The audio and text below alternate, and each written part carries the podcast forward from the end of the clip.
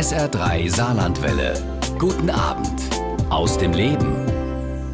Leben, wo andere Urlaub machen. Jürgen Meyer lebt seit fast 20 Jahren auf Mallorca. Dort arbeitet er unter anderem als freier Hörfunkkorrespondent für die ARD und moderiert die Radioshow Meyers and Friends im Inselradio Mallorca. Sein Insiderwissen über die beliebte Urlaubsinsel teilt er in seinem Buch Mallorca für die Hosentasche und jetzt hat er ein neues Buch geschrieben. Endlich ist wieder Mallorca wahre Geschichten, die die Insel nie verlassen sollten. Und ja, in seinem neuen Buch schreibt er sehr amüsant über große und kleine Urlaubskatastrophen. Und heute ist der Journalist und Autor mein Gast bei SA3 aus dem Leben. Und wir wollen uns unterhalten ja über das Leben auf der Lieblingsinsel vieler Deutscher, die mehr zu bieten hat als Ballermann und Sangria. Hallo Herr Mayer, schön, dass Sie mein Gast sind. Hallo, guten Abend. Ja, und wir haben unsere Sendung aufgezeichnet. Dafür waren Sie mir aus Dortmund zugeschaltet, wo Sie auch regelmäßig arbeiten. Ja, beim Westdeutschen Rundfunk moderiere ich noch äh, die Frühsendung in WDR 4 und ähm, ich, bin, ich bin dem deutschen Radio nie untreu geworden. In all den Jahren, in denen ich Deutschland verlassen habe. Also immer für den, für den WDR hauptsächlich gearbeitet, aber auch für viele andere Radiosender. Ja, aber frisch aus Mallorca gekommen am Wochenende. Mensch, Schreck am Wochenende auch für viele Urlauber. Seit vergangenem Sonntag ist ganz Spanien und damit auch Mallorca laut RKI und dem Auswärtigen Amt wieder Risikogebiet. Ja, auch viele Saarländer machen gerne auf Mallorca Urlaub. Was müssen alle beachten, die ja demnächst äh, sich Richtung Mallorca auf den Weg machen wollen? Was für Auswirkungen hat das? Also erstmal, wenn Sie Richtung Mallorca fliegen, dann äh, brauchen Sie im Grunde genommen inzwischen keinen Test mehr, denn Deutschland gilt nicht mehr als Risikogebiet in Spanien. Sie müssen aber ein Formular ausfüllen oder eine App zur Einreise in Spanien und das war's dann. Aber wenn Sie zurück wollen nach Deutschland, ins Saarland zurück von Mallorca, äh, dann äh, ist ein Test erforderlich. Äh, das war auch vorher schon so. Getestet, geimpft oder genesen, das musste sein bei der Einreise aus Spanien nach Deutschland mit dem Flugzeug. Aber jetzt müssen Sie auch eine digitale Reiseanmeldung ausfüllen, bevor Sie das Flugzeug betreten, sonst nimmt die Airline Sie nicht mit. Das ist aber alles, was sich jetzt durch dieses, äh, diese neue Einstufung als Risikogebiet geändert hat. Sonst bleibt alles so, wie es auch vorher war. Mhm. Also man darf weiter reisen, wenn man das möchte wenn man das möchte. Es wird jetzt nicht mehr unbedingt empfohlen, mhm. aber man darf es natürlich. Ja, wie ist die Stimmung auf der Insel? Wie haben die Menschen auf Mallorca diese erneute Einstufung als Risikogebiet aufgenommen? Ja, die Mallorquiner haben natürlich ein bisschen Angst davor, dass Spanien und Mallorca zum Hochinzidenzgebiet wird oder zum Hochrisikogebiet. Das hieße dann nämlich, dass dann die deutschen Urlauber, wenn sie wieder nach Hause kommen, in Quarantäne müssen. Und da hilft auch kein Freitesten. Dann ist erstmal Quarantäne für fünf oder zehn Tage.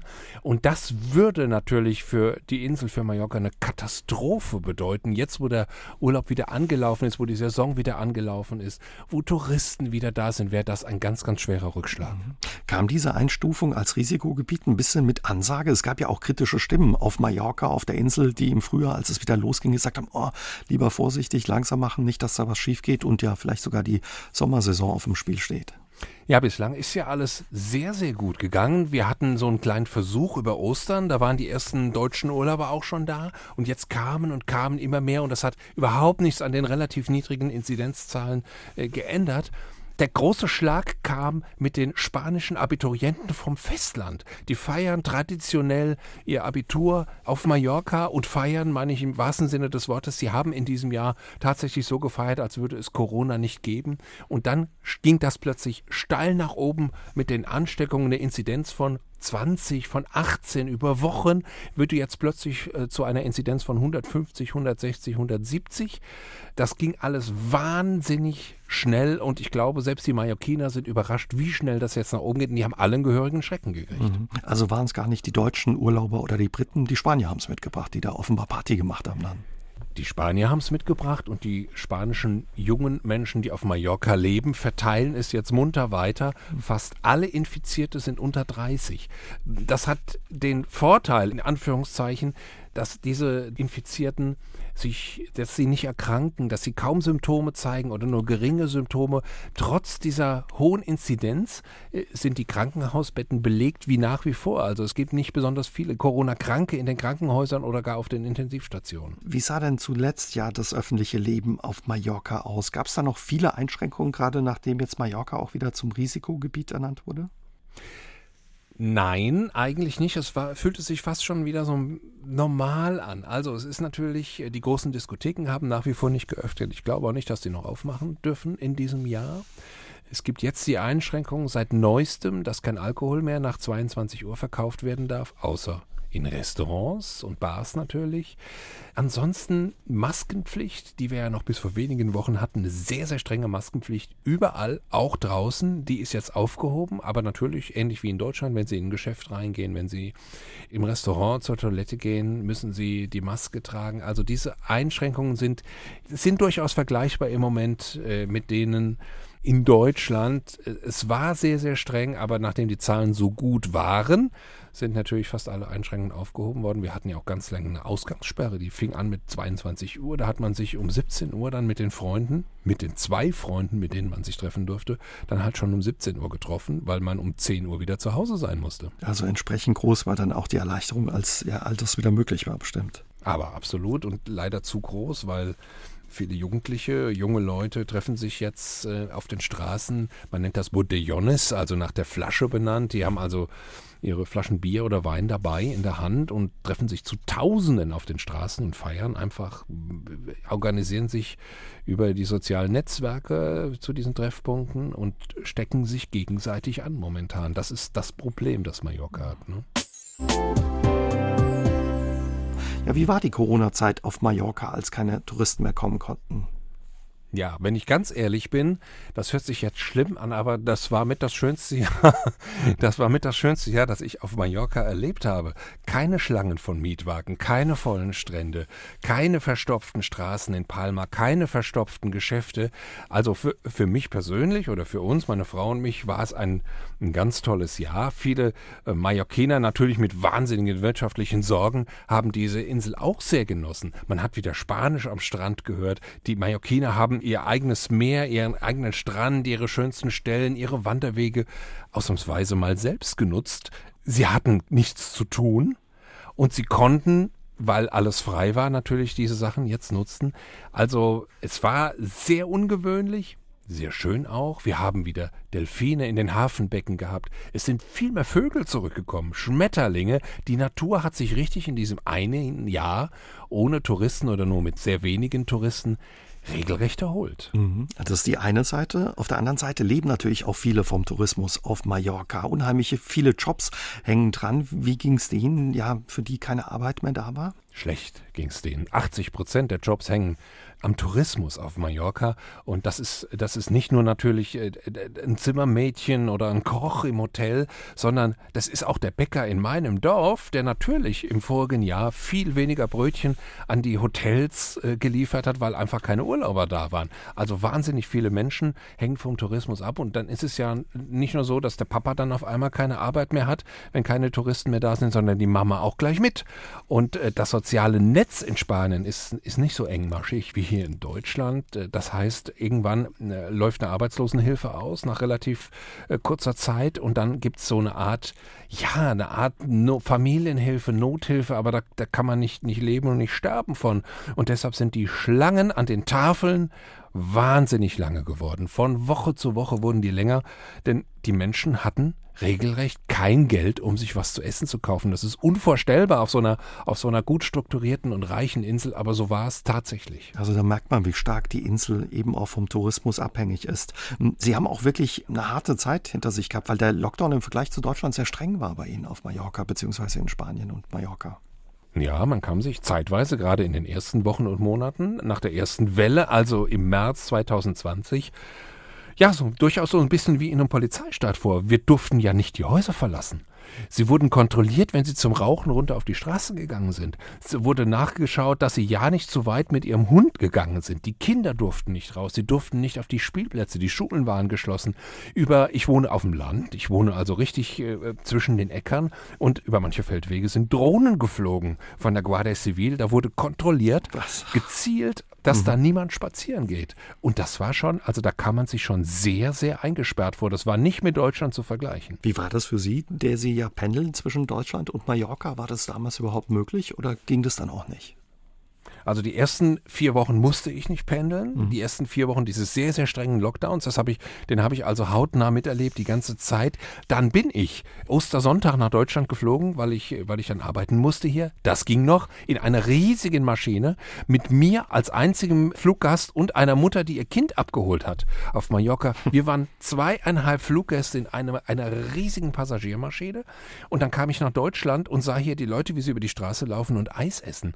Und da habe ich meine Frau angerufen und gesagt, du kannst dir das nicht vorstellen. Hier ist gar nichts. So hatte ich das Gefühl. Wie hat alles die Insel verändert? Ja, diese Erlebnisse, zum einen ja mit dieser Ruhe, dass die Touristen nicht kommen konnten, aber zum anderen eben auch der Sorge und der Angst um die eigene Zukunft und Existenz. Ja, ob sie die Insel wirklich verändert hat, weiß ich nicht. Jetzt sind ja schon wieder sehr viele Touristen da und viele finden es auch toll. Vielleicht hat es die Insel in dem Sinne verändert, dass die Mallorquiner ein anderes Bewusstsein jetzt haben und vielleicht diesen ganz rummeligen Tourismus jetzt wirklich nicht mehr wollen. Ist ja schon seit Jahren so ein bisschen das Bestreben, diesen, ich nenne es mal Ballermann-Tourismus, das ist jetzt ein bisschen kurz gefasst, weil die Engländer äh, natürlich genauso an ihren Orten über die Stränge schlagen wie die Deutschen am Ballermann. Aber diesen Partytourismus, ich glaube, dass der über kurz oder lang verschwinden wird von der Insel. Und da ist der Wunsch jetzt nach diesem Jahr Ruhe, glaube ich, bei den Mallorquinern größer denn je. Sie haben vorhin die Schattenseiten schon ein bisschen angesprochen, des Massentourismus. Herr Mayer, wo merkt man das noch, dass ja in den vergangenen Jahren, also vor Corona, so viele Menschen auf der Insel waren? Das merkt man zum Beispiel, und da denkt man als, sagen wir, als, als Binnenländer gar nicht dran, das merkt man zum Beispiel in einer Hafenstadt wie Palma, wo die Luxusliner, wo die Kreuzfahrtschiffe anlegen, merkt man es daran, dass man jeden Tag den Tisch auf dem Balkon putzen muss, weil eine ganz dünne schwarze Rußschicht da drauf liegt. Und das atmen wir alle ein. Und das, das ist jetzt auch nochmal bewusst geworden, weil das war jetzt auf einmal nicht mehr in diesem Corona-Jahr. Die Luft war sauberer. Selbst also an Tischchen auf dem Balkon, auf der Terrasse, daran sieht man das und, und, und, und daran spürt, und man spürt auch natürlich, wenn die Stadt nicht so voll ist, hm. nicht so überlaufen ist, es ist einfach schon schöner. Sie äh, schreiben auch zum Beispiel, die Kläranlagen waren in den vergangenen Jahren, also vor Corona, überlastet. Wie hat man das gemerkt? Mhm. Gab es da Probleme mit der Wasserversorgung oder? Mhm. Man hat es gerochen. Eindeutig, oh. immer wenn man mit dem Auto dann den, äh, da vorbeigefahren ist irgendwo. Und äh, manche Kläranlagen sind schlicht und ergreifend übergelaufen. Vor allem ist das natürlich in und um Palma der Fall. Das haben sie nicht in einem kleinen Örtchen wie in Andracho oder in Caladoa, da passiert das nicht. Aber dort, wo die Ballungsräume sind, rund um Palma, da passiert das schon mal. Da kommt eine braune Brühe ins Meer. Da möchte man nicht schwimmen gehen. Da wird natürlich, sobald die Behörden das merken, werden die Strände gesperrt. Aber das möchte man ja nicht unbedingt im Urlaub haben. Mhm. Ja, klingt nicht nach dem Bild, das wir von Mallorca haben. Auch jedes, ja, man kann fast sagen, jedes Zimmer, was irgendwie zur Verfügung war, so klang das, äh, wurde in den vergangenen Jahren auch vermietet für Touristen. Ähm, was für Auswirkungen ja. hat das auch gehabt auf die Leute auf der Insel?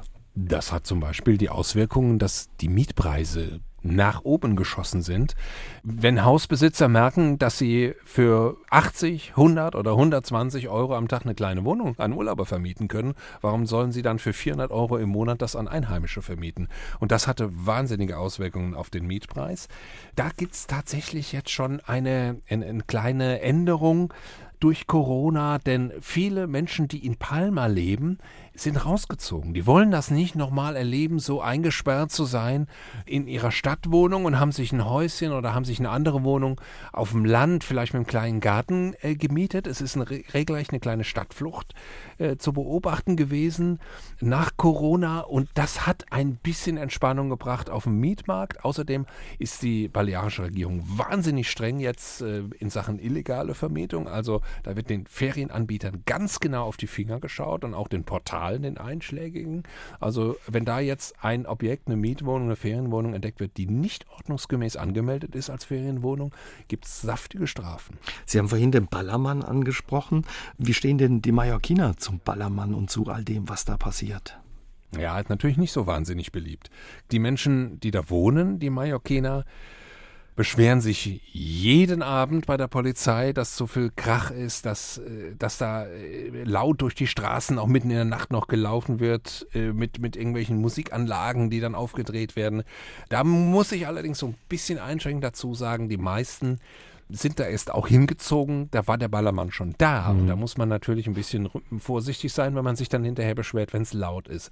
Aber äh, es ist in der Tat so, man möchte hier mehr Qualitätstourismus, man möchte, dass der Tourismus sich mehr verteilt über das ganze Jahr, man möchte mehr die Wanderer, die Radfahrer, die Familien haben, die Kulturtouristen, das sind ja auch alles Dinge, die man toll auf der Insel findet.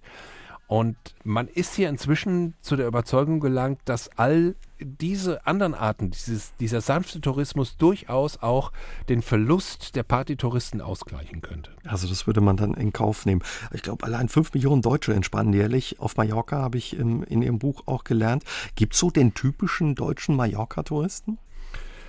Ach, das kommt ein bisschen auf die Jahreszeit an. also im Frühjahr sind es, äh, jetzt sagen wir mal, die in den, in den, in den Feierbereichen sind, sind es so die, die Mannschaften, die Fußballmannschaften, die ihren Saisonabschluss feiern. Dann kommen die Familien über die großen Ferien.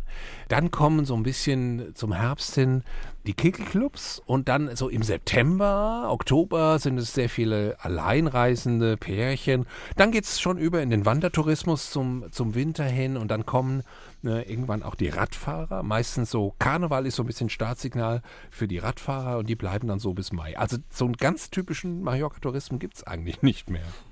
Gibt es nach all den Erfahrungen, die man ja in den vergangenen Jahren gemacht hat, mit der schönen Seite des Tourismus, aber auch der Schattenseite des Tourismus, Überlegungen, dass man sich da auch ein Stück weit unabhängiger macht vom ja, Tourismus, wo man jetzt gemerkt hat, wie sehr man davon abhängig ist auch? Es gibt Überlegungen, aber es gibt keine wirklich zündende Idee, denn die Insel hat nun mal nicht viel mehr als die tollen Strände und die Berge und die Landschaft. Da muss man erstmal was finden. Also auch gar nicht so einfach, dann was zu finden, ja offenbar. Lederindustrie, Lederindustrie gab es mal. All das ist heute eine Sache. Natürlich werden noch Schuhe hergestellt, in kleinem Maße. Natürlich, es gibt äh, eine Industrie, die zweitstärkste Industrie ist die Autoindustrie, äh, weil wahnsinnig viele Wagen exportiert werden von Mallorca. Aber das waren alles vorher Mietwagen. Auch das würde nicht mehr funktionieren, wenn die Touristen nicht mehr kämen. Herr Mayer, die Süddeutsche Zeitung hat mal geschrieben, Mallorca ist ein Magnet, die größte Insel der Balearen, zieht sie alle an, Könige, Künstler, Popstars, Aus- und Umsteiger und vor allem natürlich klar Touristen. Kein Mittelmeerziel ist vielseitiger und wandlungsfähiger. Was würden Sie sagen? Ja, was macht Mallorca für all die Menschen so anziehend und so beliebt als Urlaubsziel? Ja, natürlich ist es an, in allererster Linie die Vielseitigkeit. Sie fahren zehn Minuten mit dem Mietwagen irgendwo hin und sind an einem schönen Strand. Sie fahren eine halbe Stunde weiter und sind an einer Steilküste. Sie haben pittoreske Dörfer. Sie haben eine wahnsinnig elegante Stadt mit Palma das liegt alles sehr nah beieinander. Das ist ja auch ein Grund, warum viele Filmteams dort Spielfilme drehen, weil die nur eine halbe Stunde weiterfahren müssen mit dem ganzen Equipment und sind in einer völlig anderen Welt. Und das, das ist eine unglaubliche Vielseitigkeit, die man auch auf den Nachbarinseln, auf Menorca, auf Ibiza nicht findet. Mhm. Das ist das eine. Und das andere ist die Erreichbarkeit. Sie sind in zwei Stunden da von fast jedem deutschen Flughafen und es gehen wahnsinnig viele Flüge. Das sind die zwei Punkte, die Mallorca wirklich ausmachen. Viele Deutsche wandern auch aus. Sie haben das auch gemacht. Seit 2002 leben Sie auf Mallorca. Ursprünglich kommen Sie aus Bad Kreuznach. Wie kam es dazu, dass Sie gesagt haben, ich schlage meine Zelte jetzt auf Mallorca auf? Ja, ne, es war eine schöne Gelegenheit.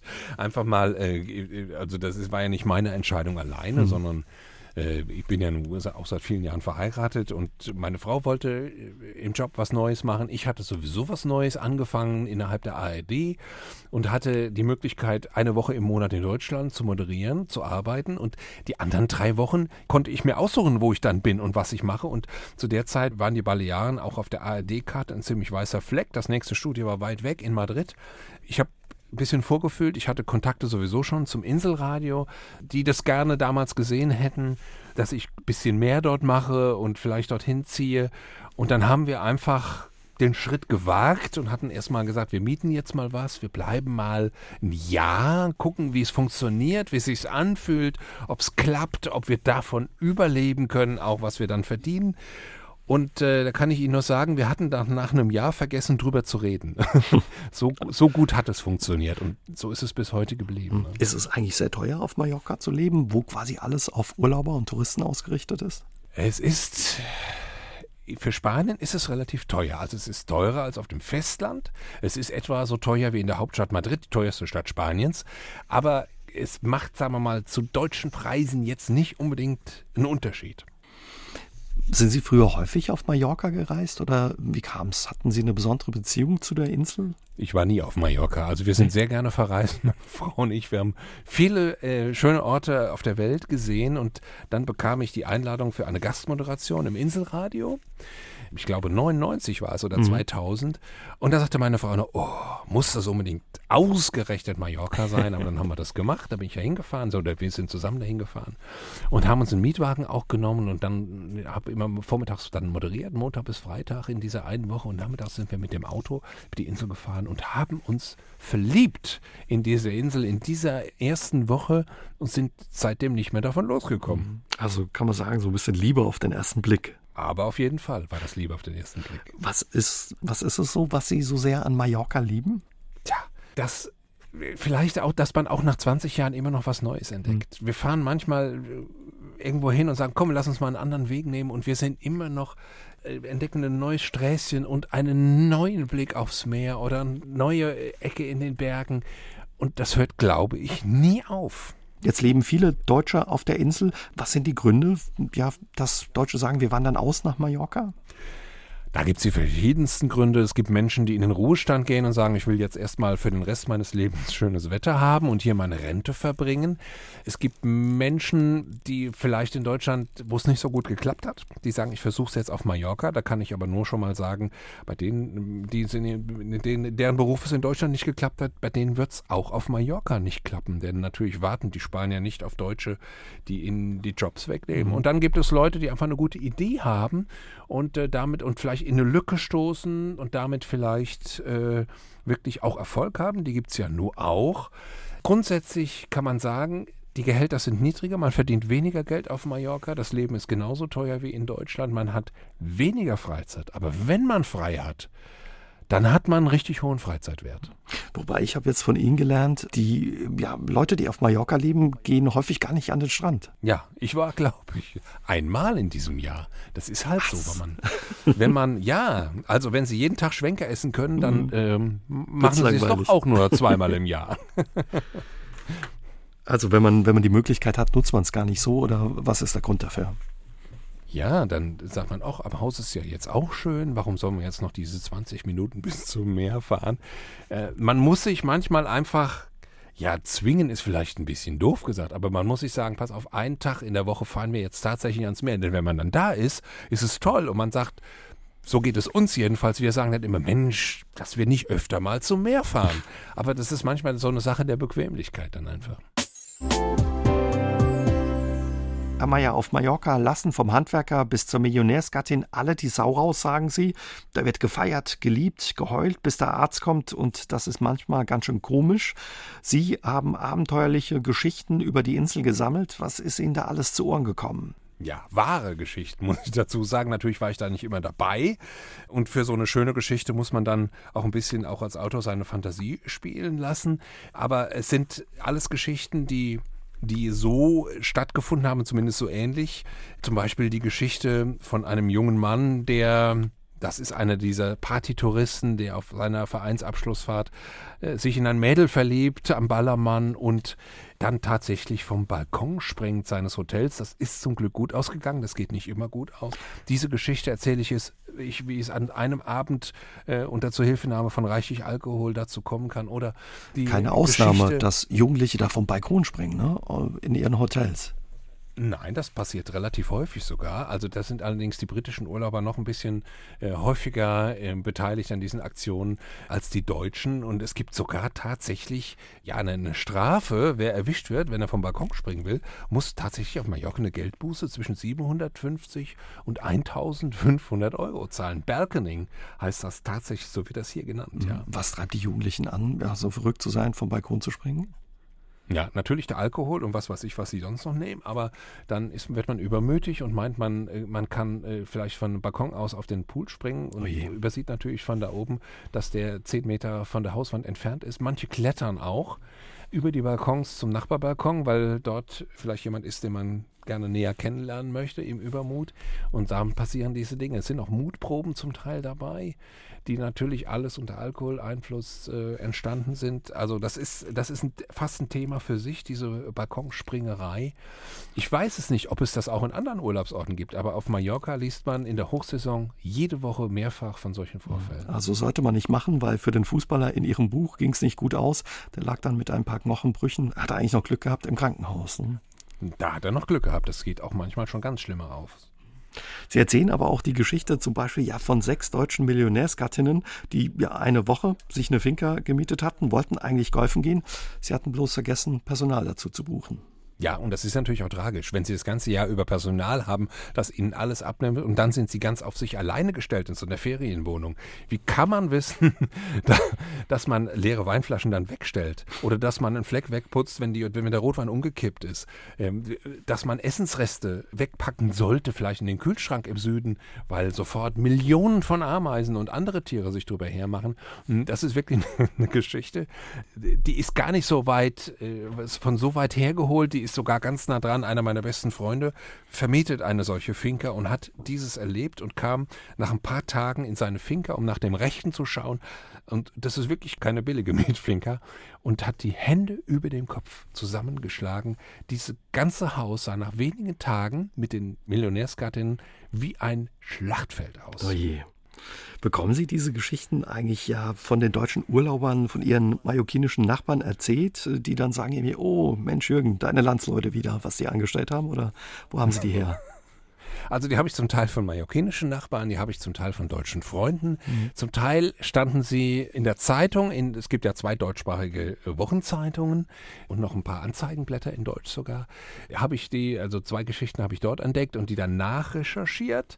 Also die, die Geschichten stammen von den verschiedensten Quellen. Bei manchen Geschichten war ich auch selbst anwesend. Es gibt zum Beispiel eine sehr schöne Geschichte von einem Ruheständler, einem sehr seriösen Banker, der im Urlaub das, nach seinem Mallorca-Umzug äh, das Yoga entdeckt hat. Und dann hat er einmal falsch geguckt. Ich weiß nicht, ob Sie schon mal beim Yoga waren. Da macht man Übungen und wird ganz genau. Der abschauende Hund gesagt, oder so, ja.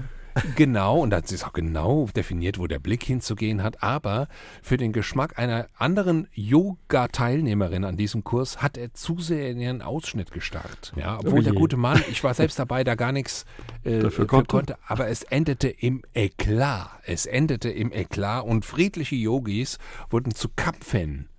Das ist also eine der Geschichten, die, da war ich selbst dabei. Manchmal überrascht, was die Urlauber da alles erleben, ja, auf ihrer Insel auf Mallorca. Ach, überrascht. Es gibt, also, äh, ich will es jetzt gar nicht so auch wirklich auch das nicht auf die Deutschen kaprizieren. Die, die, Briten benehmen sich mindestens genauso schlimm und es gibt tatsächlich im, im britischen Fernsehen eine Serie, die schildert nichts anderes als Briten, die sich im Ausland daneben benehmen. Also das scheint ein internationales Phänomen zu sein, wenn man fernab der Heimat ist, sich unbeobachtet fühlt oder dass einen keiner so gut kennt und die Nachbarn einen nicht sehen, dass man dann halt gerne mal über die Stränge schlägt. Mhm. Ja, den Alkohol haben Sie vorhin schon angesprochen. Am Ballermann, der tut sein Übriges dazu. Wenn Sie das mitkriegen, ja, was Ihre Landsleute da manchmal auf Mallorca anrichten oder erleben, sind Ihnen die Landsleute dann Ihre Landsleute dann manchmal auch peinlich? Mhm. Das sind sie. Das fängt bei, das fängt bei einfachen äh, Dingen an, äh, wie zum Beispiel mit nacktem Oberkörper durch die Stadt laufen und sich dann in die Polster eines Cafés setzen. Das würde niemand in Saarbrücken oder Töckesmühle wahrscheinlich machen im Sommer, weil das macht man nicht. Man zieht sich ein Hemd drüber, wenn man, wenn man nicht am Strand liegt gerade oder am Pool liegt oder schwimmen geht oder vielleicht in seinem, meinetwegen natürlich auch in seinem eigenen Garten. Das machen sie und das, das finde ich sehr peinlich. Das muss nicht sein. Das macht auch kein Spanier natürlich. Was macht es ja mit dem Ruf der Deutschen auf der Insel oder anders gefragt, ja, was für einen Ruf haben die Deutschen auf Mallorca? Naja, also im Grunde genommen haben wir, ist unser Ruf gar nicht so schlecht. Wir gelten als pünktlich, als genau, fast ein bisschen als übergenau. Die Deutschen werden als Cabezas Quadradas bezeichnet, also als Quadratköpfe, Ui. weil sie alles immer so genau sehen. Mhm. Die Mallorquiner sind aber auch so ein bisschen so, im Gegensatz zu den Festlandspaniern. Und äh, manchmal wird das auch mit so ein bisschen Bewunderung sogar gesagt, dass wir Quadratköpfe sind. Also nicht sehr schmeichelhaft, aber wenn ich Sie richtig verstehe, äh, kann man es doch so halb als Kompliment verstehen dann irgendwie. Ja, ja. Manchmal, glaube ich, möchten die Mallorquiner so ein bisschen deutsch sein. Freuen die sich eigentlich ja über die deutschen Urlauber, dass sie kommen? Ja, eigentlich schon. Also das war ja äh, noch so ein bisschen ambivalent im, im Frühjahr, als es als nicht klar war, ob die Deutschen nicht vielleicht, vielleicht wieder Corona einschleppen, mhm. nachdem die Zahlen so gut waren, da hatte man so ein bisschen Angst davor, aber das war so ein bisschen zwischen Hoffnung und Bangen. Und da hat ja tatsächlich das äh, sich nicht bestätigt. Die Zahlen sind unten geblieben, alles war schön und gut. Und dann hat man sich wirklich dann auch auf die Deutschen gefreut. Und natürlich freuen die Mallorquiner sich jetzt auch, weil es wieder läuft und weil es wieder geht und weil wieder die Leute Arbeit haben. Ne? Wie ist es dort zu leben? Ja, Herr Meier, wo andere Urlaub machen. Ja, es ist schön zu leben, aber es ist natürlich auch nicht so, äh, wie man sich als Urlauber das vorstellt. Natürlich müssen wir auch arbeiten und da kann es auch 35 Grad sein, wie es jetzt in der vorigen Woche immer war und noch am Wochenende. Das hilft alles nichts. Da müssen Sie raus, da müssen Sie sich ins heiße Auto setzen und warten, bis die Klimaanlage arbeitet und müssen zum Termin fahren. Ähm, das ist dann auch nicht immer alles Gold. Sie müssen Behördengänge machen und die sind die, die Mallorquiner, die Spanier sind äh, mindestens äh, so bürokratisch, wie es uns Deutschen manchmal nachgesagt wird. Aber natürlich ist es toll, auch wenn sie am nächsten Morgen um sieben raus müssen und abends um zehn noch äh, auf der Terrasse zu sitzen mhm. oder mit Freunden auf der Plaza zu sitzen, weil es ein anderes Leben ist, ein mediterranes Leben. Alles ist, wirkt so ein bisschen freier und gelöster und entspannter. Mhm. Nehmen Sie uns doch mal mit auf Ihre Finca und verraten Sie uns mal, wo Sie da leben. Oh, ich lebe in der Inselmitte. Das Dorf heißt Sineo. Das ist ziemlich genau der Mittelpunkt Mallorcas. Die Sineoas äh, behaupten sogar, es sei der Mittelpunkt der Welt. Wir haben eine riesige Kirche äh, und äh, angeblich steht der Sage nach, die Welt auf, stand die mal auf vier Säulen. Drei Säulen sind kaputt und eine nur ist noch, äh, ist noch in Ordnung und die ist genau unter der Kirche von Sineo und deshalb muss, muss Sineo die ganze Last der Welt tragen. Das sagen die Sineoers und diese, dieses Selbstbewusstsein kommt daher, dass das, weil das früher mal tatsächlich die Hauptstadt Mallorcas mhm. war, Königssitz, Bischofssitz, bevor man dann gemerkt hat, oh, es ist vielleicht nicht so gut auf einer Insel, eine Hauptstadt, die keinen Hafen hat, ja, die nicht am Meer liegt.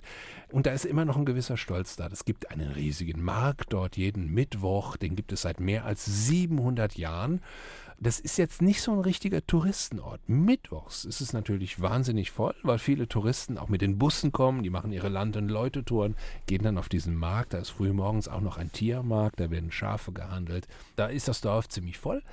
Und wenn dann die Urlauber weg sind und die Touristen 13, 14 Uhr, dann kommt wieder, kehrt wieder diese Ruhe ein in diesem Dorf bis zum, bis zum nächsten Mittwochmorgen, wenn wieder Markt ist. Und ich wohne so ein bisschen außerhalb, sogar noch drei Kilometer.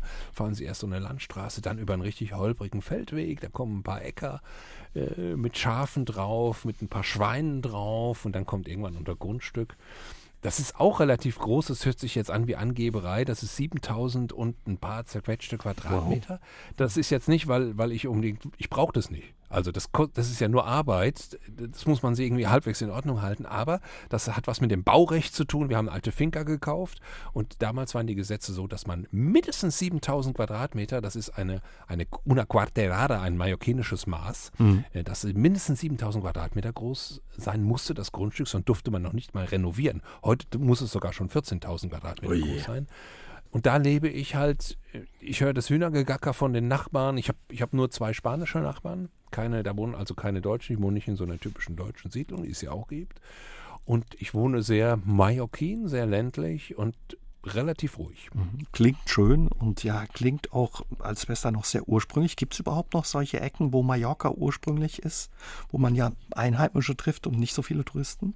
Ja, die gibt es. Die verrate ich aber nicht, sonst trifft man da auch Touristen auf einmal, weil alle es in den saarländischen Rundfunk gehört haben. Nein, die gibt es, die finden, so klein ist der Mallorca gar nicht. Also sie, das ist schon eine ganz schöne Strecke von einer Seite zur nächsten.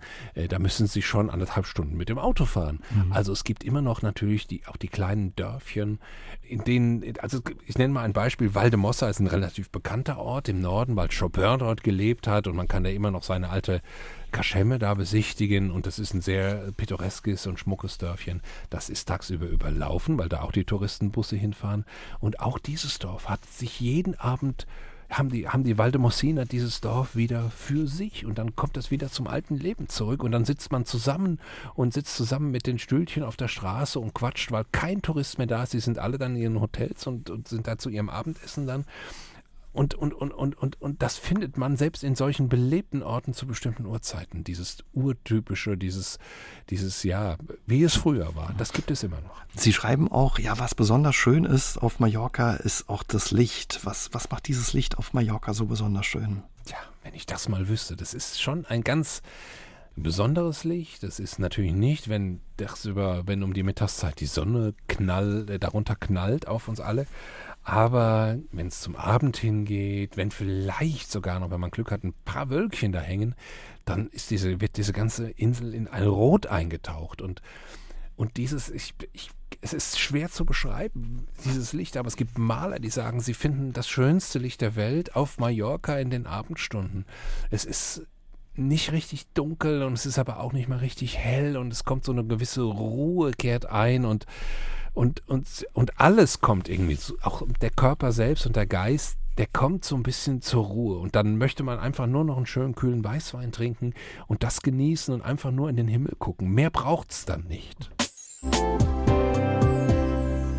Sie haben uns eben schon vom Licht vorgeschwärmt, Herr Mayer. Was ist so für Sie die schönste Jahreszeit auf der Insel? Man hört ja immer, die Mantelblüte im Februar muss wunderschön sein. Ja, die Mandelblüte ist sehr schön, aber die Mandelblütenzeit ist auch riskant, denn der Februar ist eigentlich der schmuddeligste Monat. Also wenn es richtig regnet, auch mal über ein paar Tage hinweg und es ist so, ja, richtig kalt wird es ja nicht wie in Deutschland, aber zwei, drei, vier, fünf Grad nur und das ist bei einer Luftfeuchtigkeit von über 90 Prozent, fühlt sich das schon sehr, sehr kalt an, ist der Februar eigentlich ein relativ unangenehmer Monat, das muss man sagen. Natürlich, wenn die Sonne scheint und die Mandel blühen, ist es toll. Für mich persönlich ist so dass das, äh, das Jahresende das Schönste. Oktober, November bis in den Dezember rein, dann spürt man auch diesen Unterschied am stärksten zwischen, zwischen Deutschland und, äh, und Mallorca. Da ist das Wasser noch relativ warm, zumindest im Oktober, mhm. Anfang November. Da kann man noch schwimmen gehen, es ist meistens ganz schönes Wetter. Weihnachten haben wir nochmal so um Weihnachten rum den Pequeño Verano, den kleinen Sommer. Traditionell wird es dann immer so ein paar Tage nochmal richtig warm, 24, 25 Grad, bevor dann das Wetter mal sich dazu entschließt, äh, nochmal, dass es wirklich Winter werden will. Und das finde ich ist somit die schönste Zeit. Mhm. Also sollten wir uns im Oktober, November mal auf den Weg nach Mallorca machen. Das ist vielleicht mal so ein kleiner Tipp. Natürlich kann es da auch regnen, man kann da auch Pech haben. Aber in den letzten Jahren hat es eher im Frühjahr geregnet als im Herbst. Die Insel, ja, mit all dem, was Sie äh, beschreiben, zieht ja nicht nur viele Urlauber an, auch viele Promis leben auf der Insel. Till Schweiger angeblich oder Peter Maffay schon seit vielen Jahren. Wer lebt da noch alles, Herr Mayer? Oh, eine ganze Menge äh, Prominente. Äh, nicht nur leben, machen auch Urlaub da. Ähm, in der folgenden Woche zum Beispiel war auf der, in der Zeitung überall ein blauer Rolls-Royce zu sehen. Dies, in diesem Rolls-Royce saß Cristiano Ronaldo mit seiner Familie, der Urlaub gemacht hat und gleichzeitig äh, am anderen Ende der Insel im Südwesten war Leonardo DiCaprio da. Michael Douglas ist ein Teilzeitresident auf der Insel. Er hat ein großes Anwesen im Norden, ähm, ein altes Landgut. Der war mal mit einer Mallorquinerin verheiratet, seine erste Ehefrau. Und bei der Scheidung ist es an beide gefallen und die teilen sich äh, dieses Landgut. Er ist auch häufiger zu sehen. Äh, der geht in Palma einkaufen, also da ist er ganz normal in der Stadt zu sehen. Peter Maffay, richtig, dem gehört ein ganzer Berg bei Poyenza. Der ist aber schon seit den 70er Jahren da. Ist auch in Poyenza häufiger zu sehen auf dem Markt. Annie Lennox äh, wohnt auf Mallorca. Mallorca. Also könnte man fortsetzen. Es sind ganz, ganz viele. Viele wollen auch gar nicht, dass man, dass man weiß, dass sie, dass sie ein Haus haben, dass sie, dass sie da leben. Aber, und das muss man auch sagen, äh, es gibt ja ein Nadelöhr, das ist der Flughafen mhm. und das sind die Flugzeuge nach Palma und ähm, da stößt man dann schon mal auch auf diese Prominenten und trifft sie. Mhm. Ja, ich wollte Sie gerade fragen, trifft man die mal beim Einkaufen oder am Strand oder sind die ja wirklich so abgeschottet und wollen ihre Ruhe? Also manche sind natürlich tatsächlich abgeschottet, aber man trifft sie. Und wie gesagt, also ich habe schon mit, mit sehr vielen Prominenten im, im äh, Flugzeug gesessen. Mein Tipp wäre nicht ansprechen. also nicht sagen, hallo. Ähm, ein Freund von mir sagte mal, da lebte Costa Cordalis noch, der hat lange auf Mallorca gelebt, viele, viele Jahrzehnte. Und ein Freund von mir traf ihn in einem Supermarkt und sagt, an der Fleischtheke und sagte, ach, Herr Cordalis, schön, dass wir uns mal treffen das Schön war wahrscheinlich relativ einseitig. der war nicht begeistert. Apropos äh, Treffen an der Fleischtheke, da haben Sie auch eine Geschichte in Ihrem Buch. Ja, von einer Promi-Jägerin, die unbedingt Frau Katzenberger, die ja in Santa Ponsa lebt, mit dem Sohn von Costa Cordalis, mit Luca Cordalis und ich weiß gar nicht, ein oder sogar zwei Kinder jetzt, da bin ich jetzt ein bisschen überfragt. Glaub, ein Kind, ähm, ne, eine Tochter. Ein also. Kind ist hm. es, ein Kind, eine Tochter. Äh, da lebt sie jedenfalls und äh, das ist die Geschichte eines, eines Hardcore-Katzenfans, äh, eine junge Dame aus dem Taunus, die unbedingt die Katze treffen will und sich postiert vor einem Supermarkt auf dem Parkplatz tagelang ausharrt, die auch anderen Prominenten dann auf die, auf die Spur kommen will und wirklich in ihrer Woche auf Mallorca funktioniert nichts. Sie hat nicht einen einzigen Prominenten wirklich aus der Nähe gesehen, höchstens von ganz weit weg. Und sie war relativ enttäuscht, lernt aber einen jungen Mann kennen bei dieser Gelegenheit. Und als sie den mit dem Zug besucht, der wohnt in Koblenz, trifft sie tatsächlich im Zug dann, und da ist sie schon längst weg aus Mallorca, fährt mit dem Zug zu dieser Urlaubsbekanntschaft nach Koblenz und trifft tatsächlich im Zug Thomas Anders, also ein echter Prominenter, ganz nah bei ihr, die braucht Mallorca gar nicht mehr, um Prominente zu gucken. Sie haben schon gesagt, äh, Promis ja besser nicht alle Promis ansprechen. Bei der Katzenberger wird das wahrscheinlich, die wird das wahrscheinlich locker nehmen. Was man auch nicht machen sollte auf Mallorca, schnell fahren oder beim Schnellfahren dann auch noch Flipflops tragen. Das könnte teuer werden, sogar für einen Beifahrer, ja. ja. Ja, sogar. Es gibt also tatsächlich eine Strafe. Wer als Beifahrer die Füße aufs Armaturenbrett legt, kriegt ein Knöllchen kriegt tatsächlich ein Knöllchen. Man darf nicht mit Flipflops fahren. Das sind solche Regeln, die es in Spanien gibt, aber nicht in Deutschland, die einem manchmal ein bisschen komisch vorkommen, aber äh, man muss sie halt beachten. Also das wird richtig teuer. Was muss man da zahlen, wenn man ja mit Flipflops fährt oder die Füße aufs Armaturenbrett legt? Ja, da sind sie schon mal schnell 100 Euro los. In Spanien sind ja alle Strafen relativ hoch, weil es offenbar nicht anders funktioniert. Es muss richtig im Portemonnaie wehtun. Es gibt noch die Gelegenheit, das ist auch bei sehr kurios in, äh, auf Mallorca, wenn man den Strafzettel innerhalb von zehn Tagen zahlt, das kann man dann auf der Post machen, zum Beispiel auf irgendwelchen Postämtern, äh, dann äh, ist es nur die Hälfte.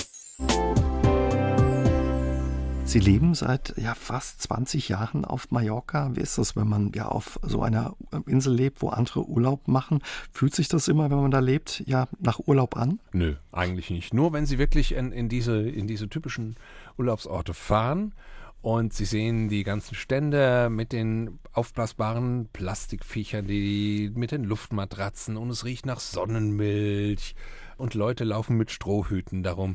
Da kriegen sie dann ein Urlaubsgefühl, sofort. Aber wenn wir wieder zurückkommen bei uns ans Haus oder im Dorf, da ist dann von Urlaubsgefühl nicht mehr viel übrig. Mhm. Wie hat sich Ihr Leben ja durch Ihr Leben auf Mallorca verändert? Ich bin entspannter geworden. Ich habe viel von der Hektik losgelassen. Ich bin ein Mittagsschläfer geworden, das lernt man hier dann auch. Dann lieber morgens um sechs aufstehen, auch wenn man nicht unbedingt einen frühen Termin hat, weil es dann noch kühl ist, gerade im Sommer, gerade jetzt. Und sich dann um eins mal ein Stündchen, zwei hinlegen. Das habe ich früher natürlich niemals gemacht. Äh, also das ist so eine, die einschneidendste Veränderung, dass ich zum kleinen Mittagsschläfer geworden bin, zum Siesta-Halter. Und dabei wird die Siesta immer seltener gehalten von den Spaniern selbst. Die schaffen die ja nach und nach ab. Aber irgendwie, ich finde es eigentlich eine ganz schöne Sache. Ja, soll ja auch gut tun, äh, Siesta zu machen. Ja, man nimmt allerdings zu, es kann allerdings auch von Corona kommen.